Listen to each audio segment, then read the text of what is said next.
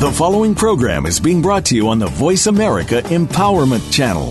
For more information about our network and to check out additional show hosts and topics of interest, please visit VoiceAmericaEmpowerment.com. The Voice America Talk Radio Network is the worldwide leader in live Internet talk radio. Visit VoiceAmerica.com. The views and ideas expressed on the following program are strictly those of the host or guests and do not necessarily reflect the views and ideas held by the Voice America Talk Radio Network, its staff, and management.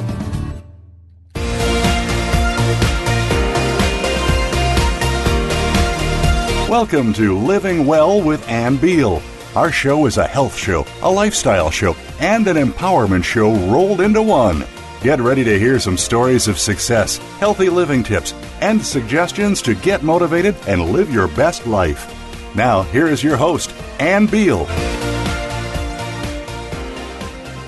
We are back with Dr. Jenni Eastin in Frisco, Texas. This is Ann Beal. Welcome back, Jenni. Hey, Ann.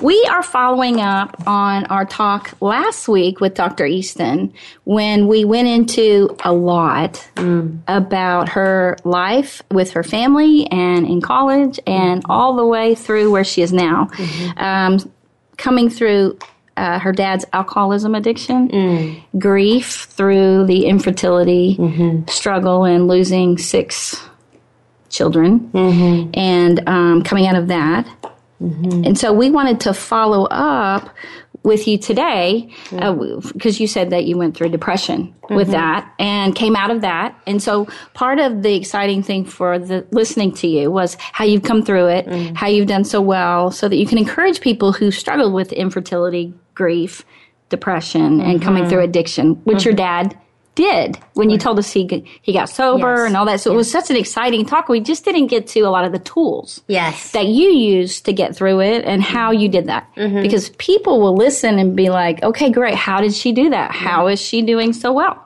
Yeah. Um, what is her what motivated her back then? What mm-hmm. got her to the place? Mm-hmm. And so we'd like to pick up there. Yes. And um, just start with you where we left off mm-hmm. um, with your dad. Mm-hmm. And he was at the birth of your first child. Yes. yes. And he was sober. Yes. Um, and then you went through after that that he got the cancer. Yes. And died 40 days later. Uh, I think it was something like that. 20 something days. Like, yeah. well, and that's very heavy.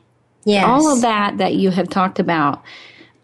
I have so many people who've had questions. Um, mm. A lot of people just said they really loved the show last week, oh. but we had some detailed questions, and yeah. we had some people that just were amazed at um, how you were able to talk about everything.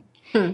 And, and, truly, you know, men are funny because it was men said um, usually when they hear these hard kind of things. Mm-hmm from a woman or anyone, mm. it, they change the channel because it is um, heavy mm. sad, crying, or angry, mm. bitter, resentful. And there really wasn't any hint of that in you when you were talking. Well, um, I certainly have dealt with, and I think that's the key right there. I have dealt with those emotions.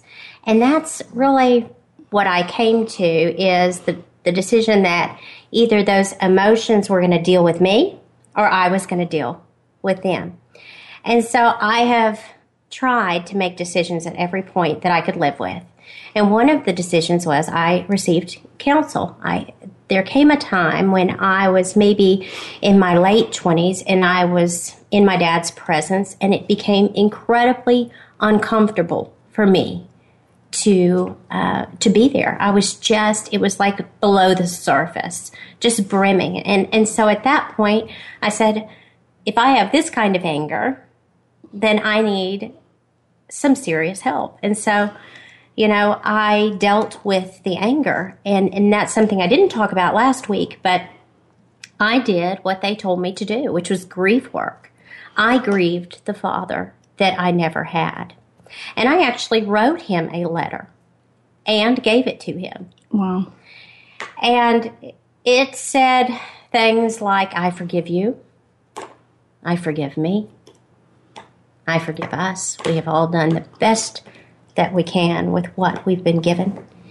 And so I just want you to know that I love you. I accept you unconditionally. I want more for you. I wanted more for me.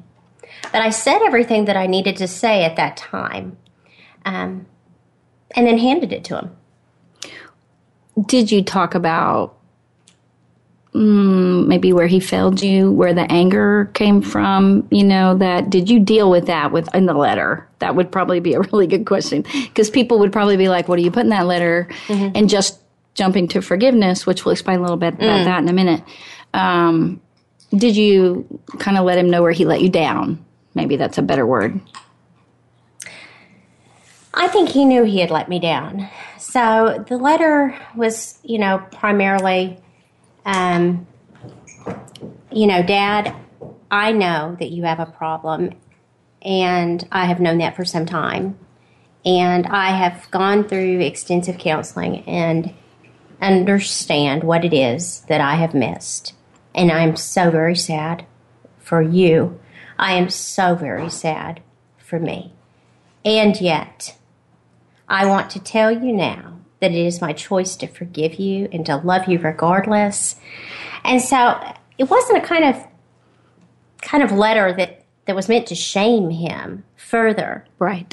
There, I had a conversation with him at one time, and and I said, you know, uh, when are you going to come to the point where you realize this has had such a heavy effect on your mother and I. I said, I, I'm just absolutely done with it. And it was so unlike me to speak so pointedly to him because he had a way of kind of shutting these conversations down. And so um, when I finally got to that point, I think it really shook him up because I, I had had it. I, I was angry and I was able to express that. But I did a lot of behind the scenes work in counseling. Um, you know, they, they have you speak to your dad as if he's present in the room. And when I began to do that, I could barely utter a word. That is fascinating mm-hmm. because um, we have people do that. And, and even in coaching, it's something that we have to do, even if, if the person isn't there with a picture mm-hmm. and just say yes. what they need to say to them. That's it. Um, whether they scream or or whether they cry or just talk. And it is very freeing. Mm-hmm. Um, I think that the letter, what was important in the letter, and one mm-hmm. of the mm-hmm. reasons it may have worked, and I know you're going to get to that, is that you didn't shame him you didn't want to shame him. You wanted to, you wanted healing for yourself. Yes. And you wanted to maybe affect change in him. I did, but I was not under the illusion that giving him a letter would affect change. I mean, I had begged him yeah. um, before to to quit and to try to see the consequences of his actions. At that point, I understood this was an addiction and I could not budget. This letter that I wrote was simply to release me and to release him. So if I never got the chance to say those things, uh, I had taken this chance to do that. Now let's talk about the forgiveness part. Mm. Okay, because everything you just said, I think people are confused about what forgiveness really is. Who mm. it's for. you know, if when you said you were so full of anger that you mm. knew you had to get help. Yes. Um, anger, whether you go outward with it or inward, which sounds like you went inward a lot with it. You just really held it inside, didn't know what to do with it. And then maybe it started coming out. yeah, yeah. I was, I started to become very irritable and just uncomfortable in his presence. Was that anxiety or was it, was it clearly anger? I think it was clearly, it was clearly anger. anger. I think I'd had enough and I began to pull back from him. Uh, and at that time, I said, well, I'm not going to live my life in this place. I have got to seek some kind of help, somebody who can help me process this information because I didn't want to just uh, survive. I wanted to thrive. And it's very mature of you to know that, to know that, because so, you know, people don't really realize that it's about just getting free. Mm-hmm. And, and it really doesn't take that long in the span of things. Um, Life Enrichment Boot Camp actually spends four days uh, just helping them forgive and to get free, right? And so it's um, intense, but mainly what forgiveness does is it frees you from all that anger inside. Yes. And that the book I mentioned before, Deadly Emotions, talks about that. That when you take emotions that are just stuffed in you or that you don't know what to do with, all the bad emotions, mm-hmm. and they're in there, they slowly break your body down. Yes. And so they can make you so sick, and you don't realize you're holding in anger. You don't realize you're carrying the anger mm-hmm. until you're until you really forgive, mm-hmm. and you. A lot of people want to forgive, but they don't realize how easy it is just to let it go. Yeah. And it's you letting it go, and it doesn't necessarily change what you do af- with with the person or right. how you treat them or anything after that. It's only about how you feel inside. And so you went through that work to just get free of that and to let that go. And then also really hoping that your dad would be able to realize you've let it go and let that free him that you, that you don't carry that anger and, and maybe him let go of that burden. What, what do you think? I had no idea how he would um, how he would use that information. In fact, when once I gave him the letter, I never heard anything back. Ever, ever? No, never. Um, and he didn't talk to my mother about it. It was simply, it was like I had just tossed it into the air, and that was fine. It is fine. It's because for you, you were you were really good. And some people don't send the letters. Some people just having the letter music from afar, um, writing it out uh, frees them. Yes. And so I, I've, I've often had people say, I said, if you don't feel like you need to send it, then don't send it. A lot of people don't send it or they bury it and some people burn it, whatever. Right, Right. Um, so that's awesome. That for you really was a turning point in your life. Well, it certainly freed me up to have a better relationship with other people in my life because I knew I wanted to um, move along and have a, a good marriage and I wanted to have children and I didn't want to carry this with me. And people are smart. I mean, I've always given people a lot of credit. And you know, giving people a lot of credit is um, really good because I think a lot of people don't realize that uh, people are a lot smarter than they believe about what's going on inside you, and um, and also trusting. You know, I, what I was wondering is when you let go of the anger, um, because keeping anger in, um, it a lot of people, the whole point, which they don't realize, is to protect them from any future harm.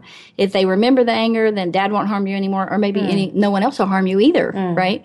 So my real question is, were you able to trust more and be more open than after you forgave your dad? Yes, you know, our lives are interwoven, both the joy and the pain. And that's it's a good point that you make because you must process the pain to feel the joy. And so the more I got this out, the more I said the truth, the more joy that I was able to receive from the relationships around me. And that was just the byproduct of getting real and squaring up with that pain. That is wonderful. It, it really is the byproduct of letting that go. And, mm-hmm. and I think if people, that's why I wanted you to go through how you did that. Mm-hmm. Because yours is pretty amazing in so many ways that you are so joyful now, you know, and we, I know that's part of what your book is about. Uh-huh. Um, but also, you got your degrees in the behavioral area. Um, and so you were able to kind of delve into learning more about all that. And so I just wanted to have you really pass on what happened to you. Now, I noticed uh, you were so privileged to let me, I was, I was so privileged to get excerpts from your book Oh. that's coming out. And um, you talk a lot in it about your, your dad, his, a lot of wonderful things you did with your dad, um, the beach, and, and all these really great things. And um, how you even see in your kids your dad. There's a lot of things about your dad. Yes. And so it's a really wonderful story. Oh, yeah. Um, can you say a little bit about that? Well, it's a gift. I mean, God uh, did not take from me fully, and that's because He had so much mercy for me. And so I think God understands how fragile we really are. And so um, he gave me these children. And when my son was born, I looked at his legs and I thought, oh my goodness, hello, George. That's my dad's name. Were they spindly legs, tall? What were they? They were, yes, yes. they were, they were very thin and very small ankles. My dad said he would have to wear several pairs of socks just to, you know, kind of fill out that area but it was just hello george and then of course now uh, it's just evolving these different mannerisms that he has and he could have never really picked that up from my dad in the three months that their uh, paths crossed. But, you know, he'll put his hands behind his neck and lean back and cross his legs. And he's just got this quirky sense of cool. And I just, um, I notice it and David notices it. And we just, we celebrate that. It's like, what a gift to get to have a piece of this to have this carry on. And you know we choose to to talk about who my dad was and what he did. Um, at the end of his life he was very active in the church and he was an usher at stonebriar. And so that was really kind of his area of hospitality mm-hmm. and um, so grant and i dress up for church and we are greeters as well. And so you know we i actually wrote a little book uh, for Grant about this is your granddaddy, and this is where he was, you know, born and raised, and uh, these were his interests, and this is a picture of him with your grandmother, and the wonderful things that you need to know about his life are.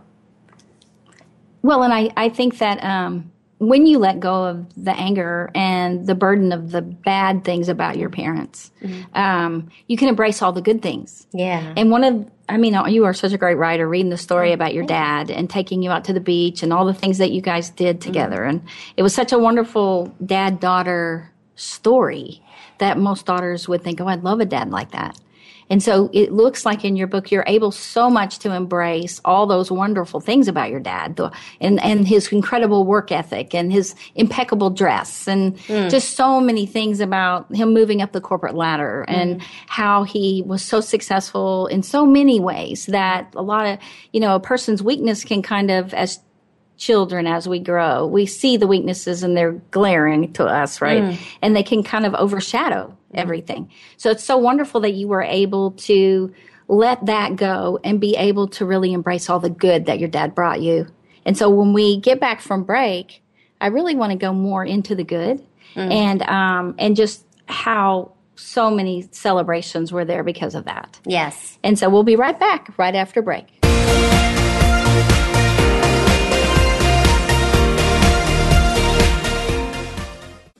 Have you ever noticed that sometimes life just feels easier, especially when judgment of you or anyone else ceases to exist?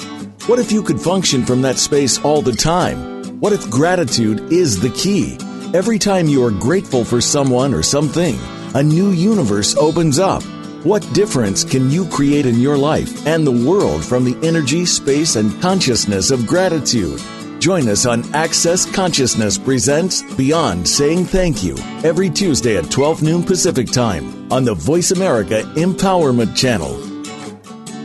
Want more positivity in your life? Are you ready to get healthy, happy, and energized? Join the Stella Donna Goddess Gals, Cynthia Brian and Heather Brittany, for a power hour of stimulating, supportive conversation on Star Style. Be the star you are. A lineup of best selling authors, celebrities, and experts join the effervescent mother daughter dynamic duo in this upbeat, positive, life changing talk radio playground. Star Style. Be the star you are. Wednesdays, 4 to 5 p.m. Pacific, 7 to 8 p.m. Eastern on the Voice America Empowerment Channel. Lend us your ears. It's power time. How do you achieve balance in your life? Is it when everything runs in perfect alignment with each other time, money, and life? You can keep everything in nearly perfect balance. Listen for Be Mighty with KD Marley, which is made up of two people K Mar and D Lee. The hosts have worked with small business owners to find the best and most systematic way of tracking both time and money in order to achieve work life balance to their advantage. The show can help you too. Listen Fridays at 11 a.m. Pacific Time, 2 p.m. Eastern Time on the Voice America Empowerment Channel.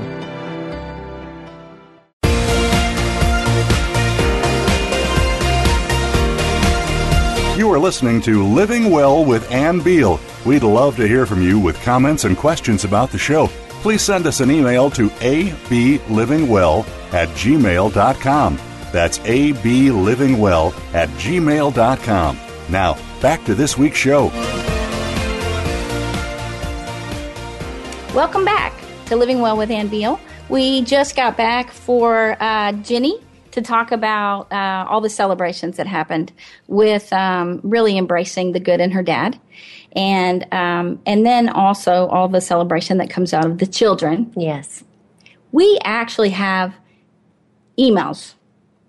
Do Oh. you want to go into the emails yet about people's questions um, about your dad? Um, they they say yes. You would love to do that. Oh heavens. Uh, yeah, let's give it a whirl. Why not? okay. I don't think I have a choice. One of the things that they wanted to know is um, you did talk a lot about your dad. Yeah, Okay. yeah. And I think that it's a fact that dads with daughters, Mm. that the dads have so much more of an impact on us. oh, a tremendous impact. And Yes. so that was their question. Do you believe that your dad had much more because you did talk about your dad and mom really didn't come up much? Um, that mom, not that mom didn't impact you at all, okay, Mm-hmm. but that dad, your dad is really more who defined you? Well, I think as children, we're able to sense who it is we're most similar to. And I think I saw that in my dad. You know, we had this great love for the water and good music and, and dancing and laughing hard.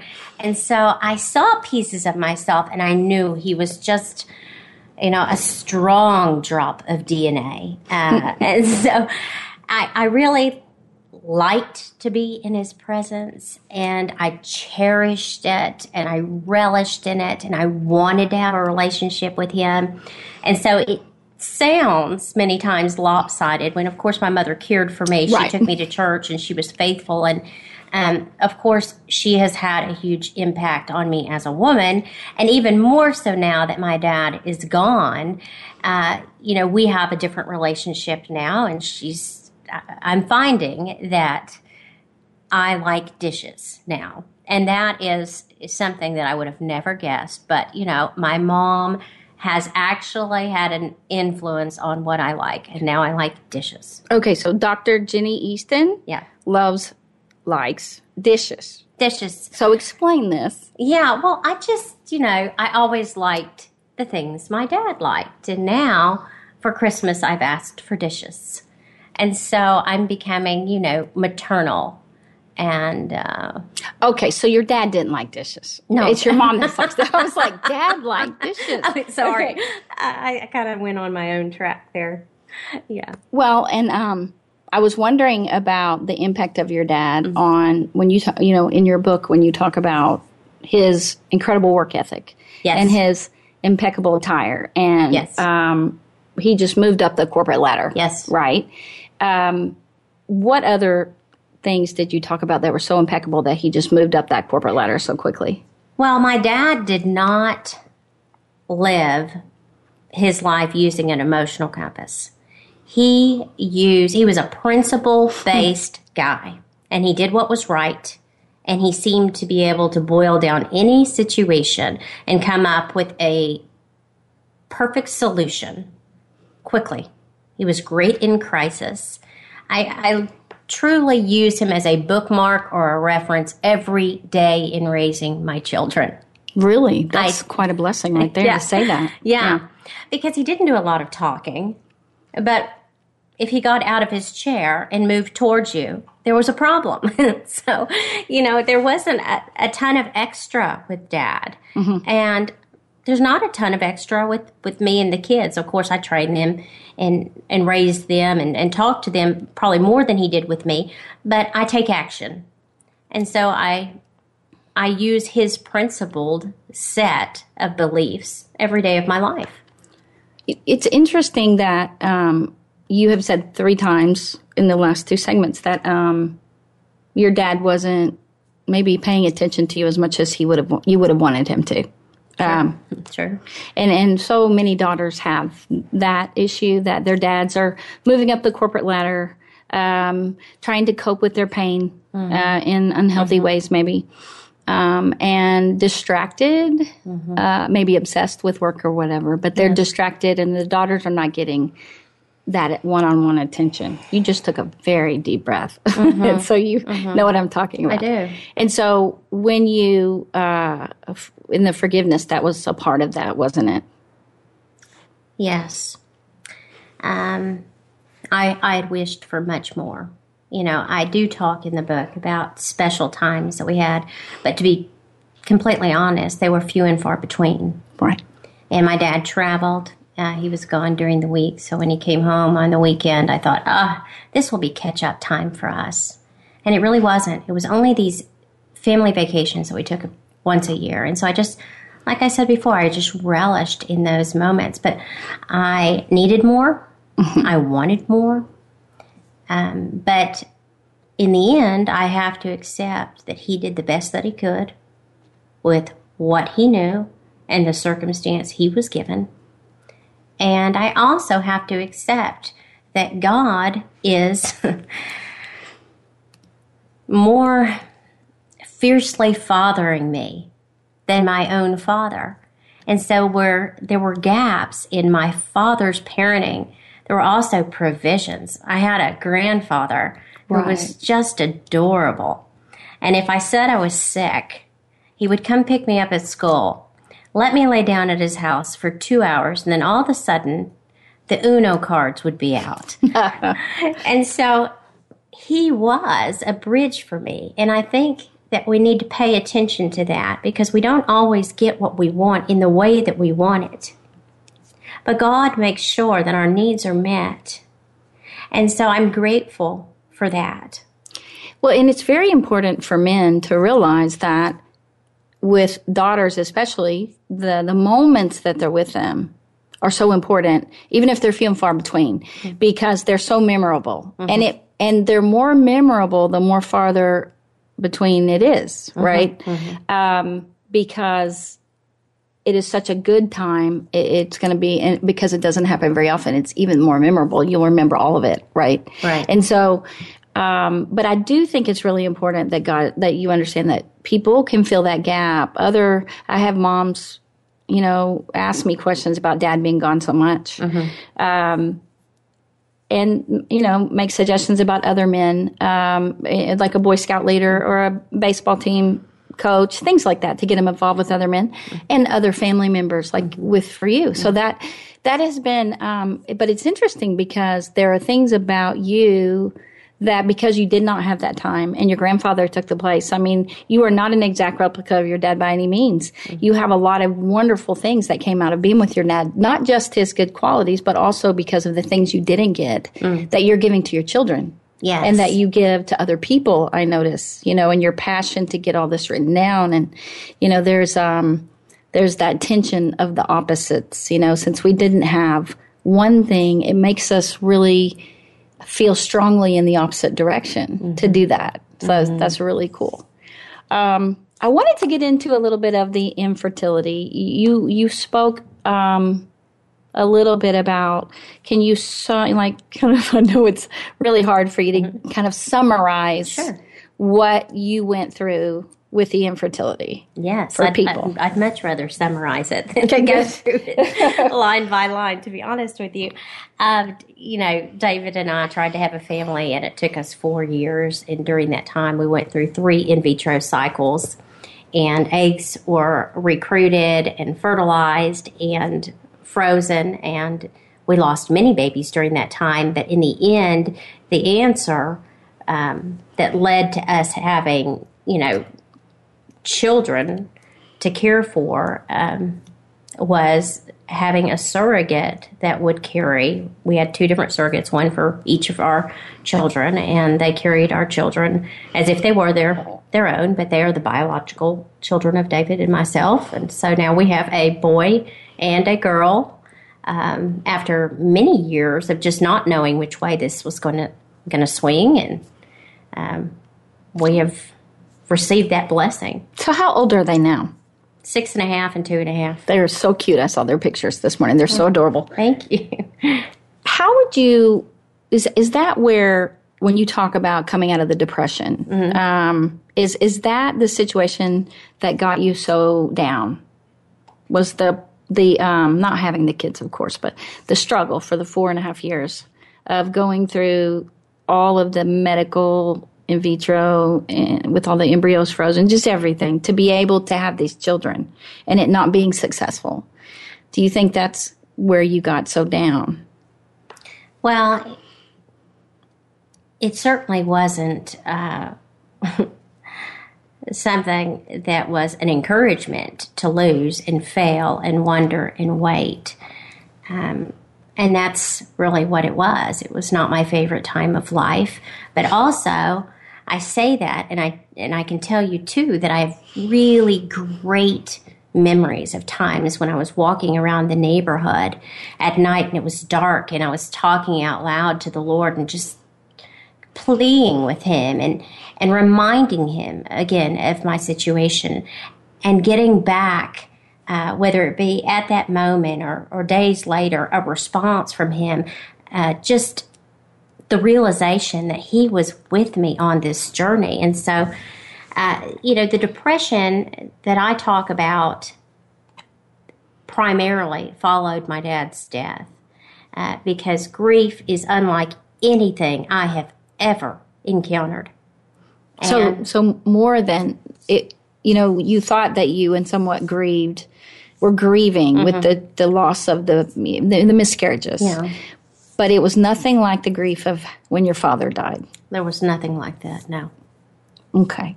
So let me just ask you some questions. We had people who emailed about the infertility, and I just want to throw some. Some of them have just shared it, just with some really nice things. Um, So one lady wrote in society in general uh, is generally very family centric and a large um, amount of value is placed on parenting and being a parent. It feels very dismissive to those who don't yet have children and are struggling to have them or choose not to have them like you did to go through a surrogate or mm-hmm. people who just choose not to have them mm-hmm. or have that choice made for them that they can't mm-hmm. um, or even financially not be able to mm. pay for all the in vitro. I sometimes feel as though I'm not living up to my full potential as seen by others. Um, and she put some comments. You'll know once you have children, everything is different once you have kids. And my life felt so empty until I had children. Just a few comments I've endured, and it makes me feel I'm not as valued as someone with children. Am I not a contributing member of society, a taxpayer, a career woman, a daughter, a wife, a friend? I'm tired of being considered a second class citizen. And um, and so did you feel any of those things as you went along? I can understand much of what she says because the comments that people make unintentionally sting. Oh, they sting. And I didn't want them to. I wanted to celebrate everybody's everything, everybody's pregnancy, everybody's baby shower. I wanted to be in there giving gifts and cheering. And there came a point where I I had to shut that down. I did it long enough and then I just had to kind of pull back from that because it was very, very hurtful. But it, it is interesting that there is a standard, you know, that uh, or a protocol or uh, a set of life events that you're supposed to go through in order to, to have lived life fully. And we know that's not true, that God has a different plan for each of us. And some of us will marry, and some of us will have children, and some of us will have our own, and some of us uh, will adopt. And so I think the main, um, the main piece of this that I would encourage her to look at is what are the things that God has called you to do that you great, get great joy out of? Because He created you to have that joy. And um, that is really where you contribute, is when you have that joy. It's like, what's that? Um, book or, or show about the runners where they he said God made me fast and when I when I run uh, it's chariots of fire. Chariots of fire. Yeah, and when I run, I feel his pleasure, right? Yes. And so, you know, that's what I would say to her is, you know, where do you feel God's pleasure? What is it that you do? Um, that and, and to run with that. Yeah. To run to that. Yes. yes. And I, I, that kind of brings us into the uh, the next email, which says, "The future we can't have." Um, it says, um, basically grieving the future that we can't have. Yes, I understand. And it says, when I was grieving the fact that I would never have children, I often admonished myself for what I felt was this self centered grief. Then I saw this quote The most painful state of being is remembering the future, one that you can never have. That was Kierkegaard. She quoted Kierkegaard. Mm. It reminded me that I had lost something and that it was okay to grieve. Oddly, that validation made me feel better too. So if you're grieving now, just know that we know it hurts and that it's okay to grieve. Mm-hmm. Yeah. There's a saying, and I, I may not get it just right, but it says we must be willing to get rid of the life we planned so as um, to embrace the life that is waiting for us.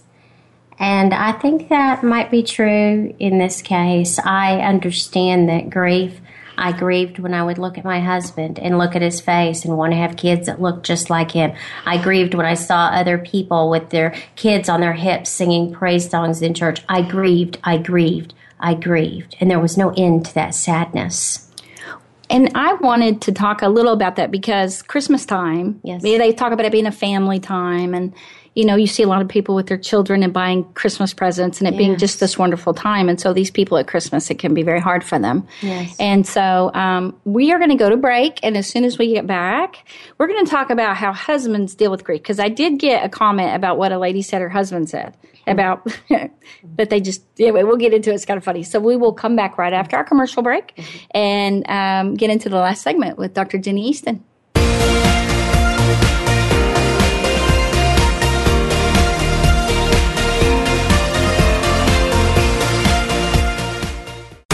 Are you looking for life's answers? How about the meaning of true self? Can you really be a better person overnight? Well, good luck with that. Now, if you want to know more about this insane world and life we lead, tune in to Absurd Psychology Straight Answers Without All the Bull, hosted by Dr. Gary Bell. You'll learn about how the brain operates under different psychological conditions, some common sense. Heck, you might just actually learn something. Listen Mondays at 9 a.m. Pacific, noon Eastern on Voice America Empowerment. Are you living your dream yet? If not, then why not? Everyone has a greatness inside of them to achieve what they deserve in their lives. But how do you find the motivation to get started? Tune in to Your Authentic Life with host Susan Cranston.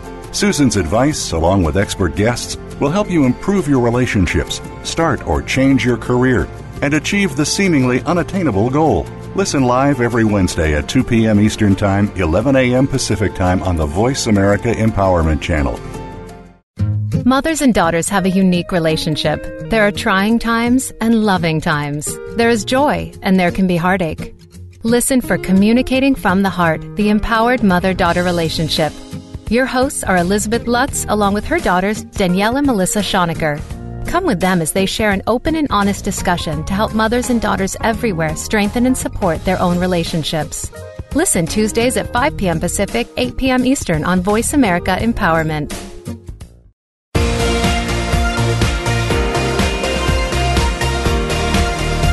Are listening to Living Well with Ann Beal. We'd love to hear from you with comments and questions about the show.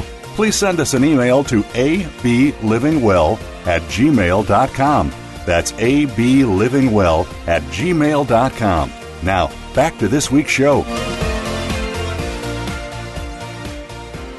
Welcome back to Living Well. We are in our last segment with Dr. Jenni Eastin, and we are coming back after talking about um, emails that we got about people who had their comments about grieving the loss of not being able to have children. And Jenni was talking about that. Um, we had one more email that, I, and it's funny. And so I don't, I, I mean, it's funny to me because it talks about uh, men basically. And she said, um, you know, with this lady's talking about her grief. Um, when I was, when you're stripped raw with grief, it's easier, uh, I think, to see yourself and others more clearly. I needed to do this. So she talks about going into really seeing what was happening to her grieving. And she said she didn't shy away from it though. I'm not sure I could have. I, I really did try to not think about it and be strong. Um, she said, but I have to say, I'm sure that y- I have quoted my husband in the past, so I want to say this to you. When he said to me, you don't understand. I'm a man. And if we don't want to think about something, then we don't. and uh, I was jealous of him at this time. If only I could do that, but I couldn't. And um, so she was basically, you know, men can compartmentalize and they don't, you know, women, it's like all, we put everything all together, all our thoughts in every way all day long, right? Right. Seems like men can go to work and th- they think about work and they come home and they, they can just separate everything. Did, so when we think about your husband, um, how do you think he grieved versus how you grieved? That'd be a good question For, him, I know it's too bad Honestly. I, don't, I hate to answer for him, but I can tell you he grieved. So you could tell he was grieving. Oh, absolutely. I mean, what man who loves his woman uh, looks at her and sees the situation and is not completely broken because men want to fix it. And he couldn't fix it. He couldn't do anything. And he was as supportive as he could be. I mean, there weren't a lot of things to say. I mean, he helped me with the protocol as we went through the the um, infertility, but definitely he grieved this. And he wanted these children as much as I did. And Wa- Was it different from you? You know, I mean, um, because men do grieve differently usually. Um, so I was just wondering if it looked different than yours. I think he just had um, just kind of a backdrop of sad in his life. Did he function better than you with it? He function differently. I mean, w- women are, are emotional, right? Yes. So uh, I grieved louder, if you will. I Yes, cried cried more. louder. Um, and I was more active. But that's our personalities as well. You know, if if I was really hurting over something, one of the things that I did was I took off outside, and like I said, when it was dark, I would just walk, and I'd walk until I, you know, felt like I was done talking. That's good. And so, Which is part of really how you coped with it. You Yeah. got out and just talked to God and just talk, I talk, did. talk. I just really good. and I and I I would encourage other people to cast this out. Uh, you know, something you said in one of those emails is still um, resonating with me, and I I would want to tell that woman that God sees your pain.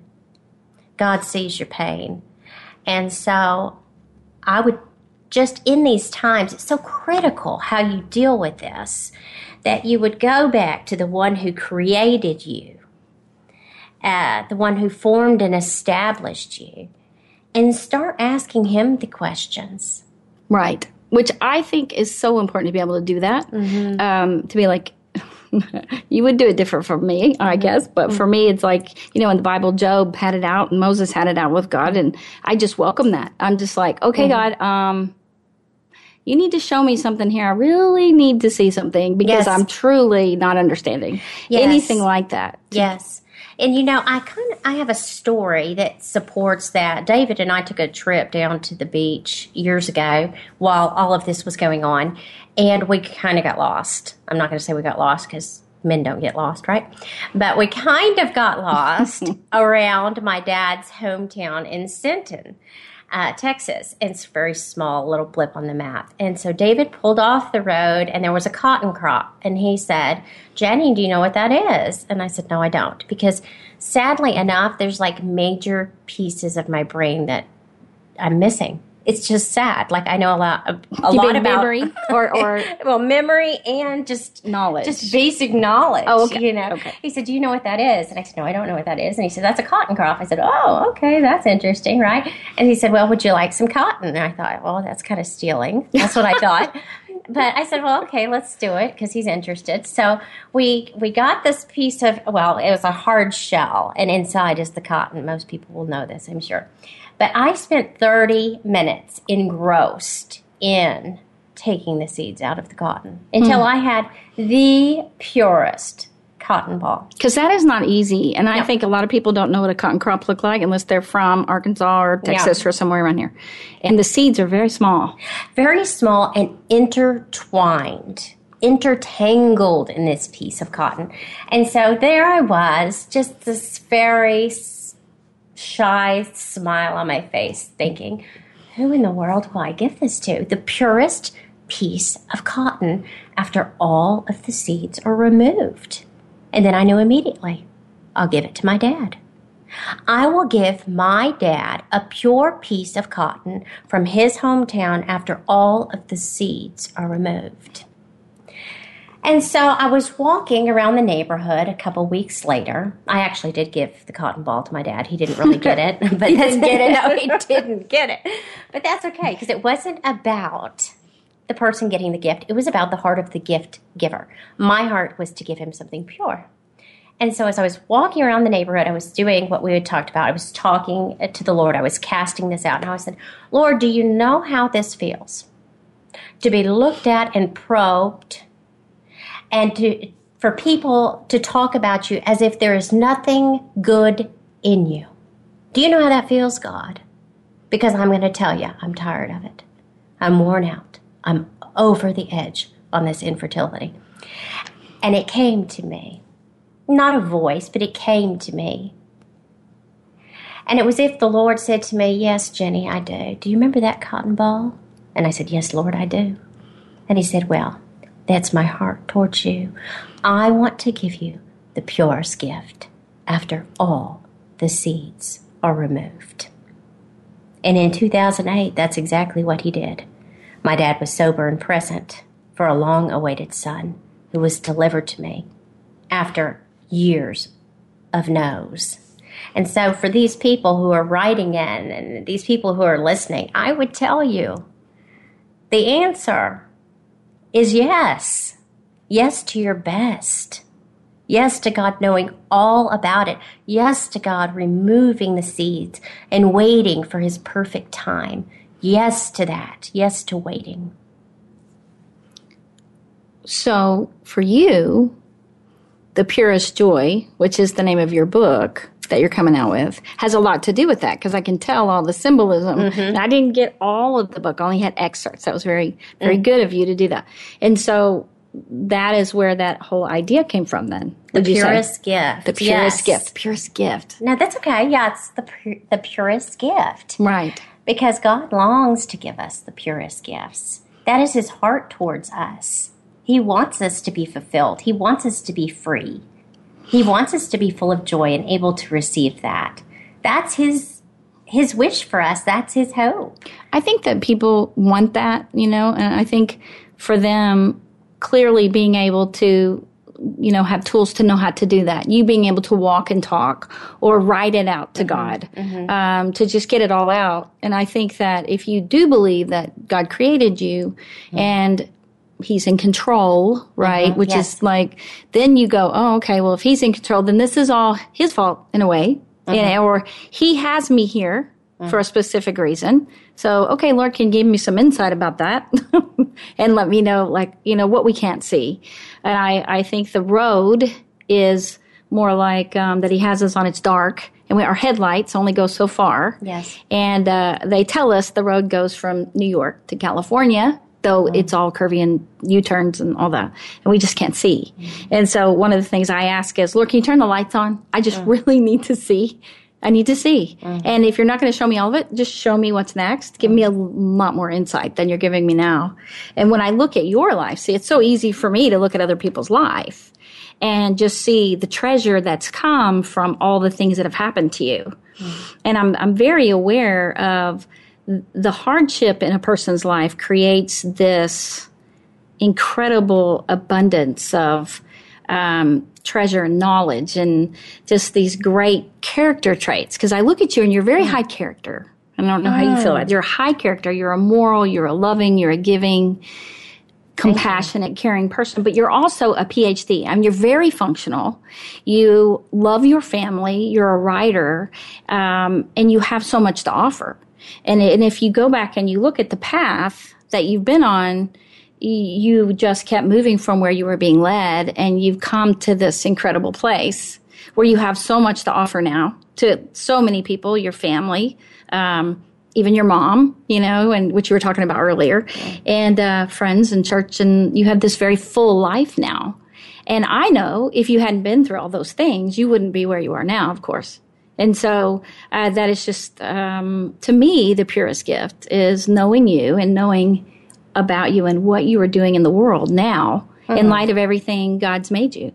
And so, in the middle of all of it, people, you know, that are in that, when a lot of people were very attracted to our talk Mm-hmm. um, because um, you've been through quite a bit of things, but the infertility and all that, when you talked about that in the last show, and if anybody hasn't heard that, you want to go back because you were very, very detailed about the embryos and the hydrogen freezing, and I mean, all of that.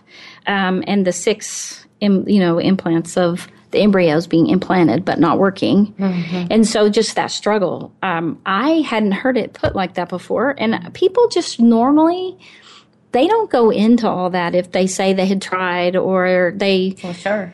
you know, they really just don't. And I think maybe because it's too painful or maybe they think people won't be interested. But it was, Yeah, it's hard to follow. oh my gosh, not when you explained it. It was very incredible. And so oh. I had people going, okay, she's going to talk more, right? She's going to go on and tell us what came out of that.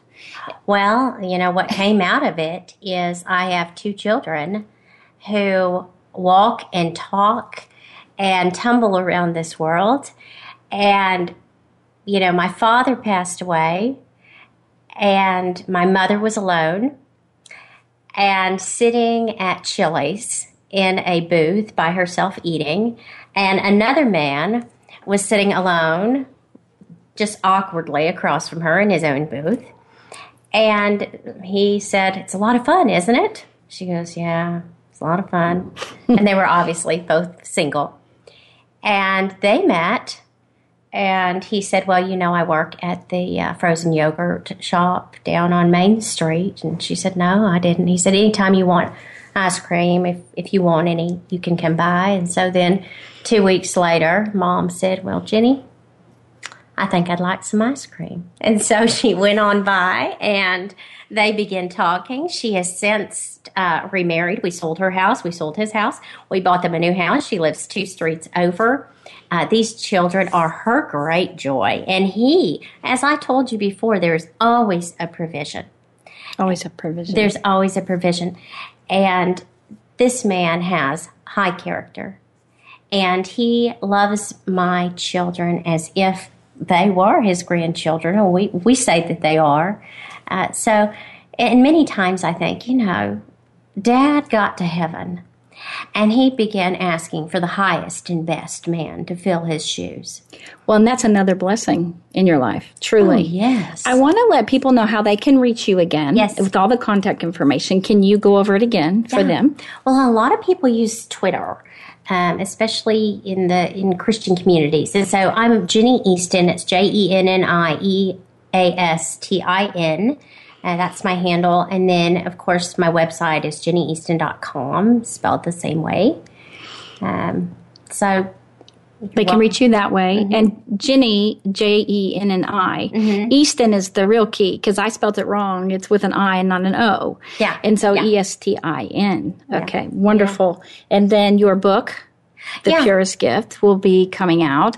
And so we just want to thank you so much for coming on again. Thank you. And um, I will send you the emails that come in so you can maybe answer them yourself if you would like to do that. And I just want to thank you so much for listening to us today on Living Well. and um, just enjoying Dr. Jenni Eastin's experience and sharing all her successes and how she's come through such a wonderful life. Um, and we hope that you benefited from it today, and we will enjoy you coming back next week for a new show of Living Well. This is Ann Beal. Have a great week.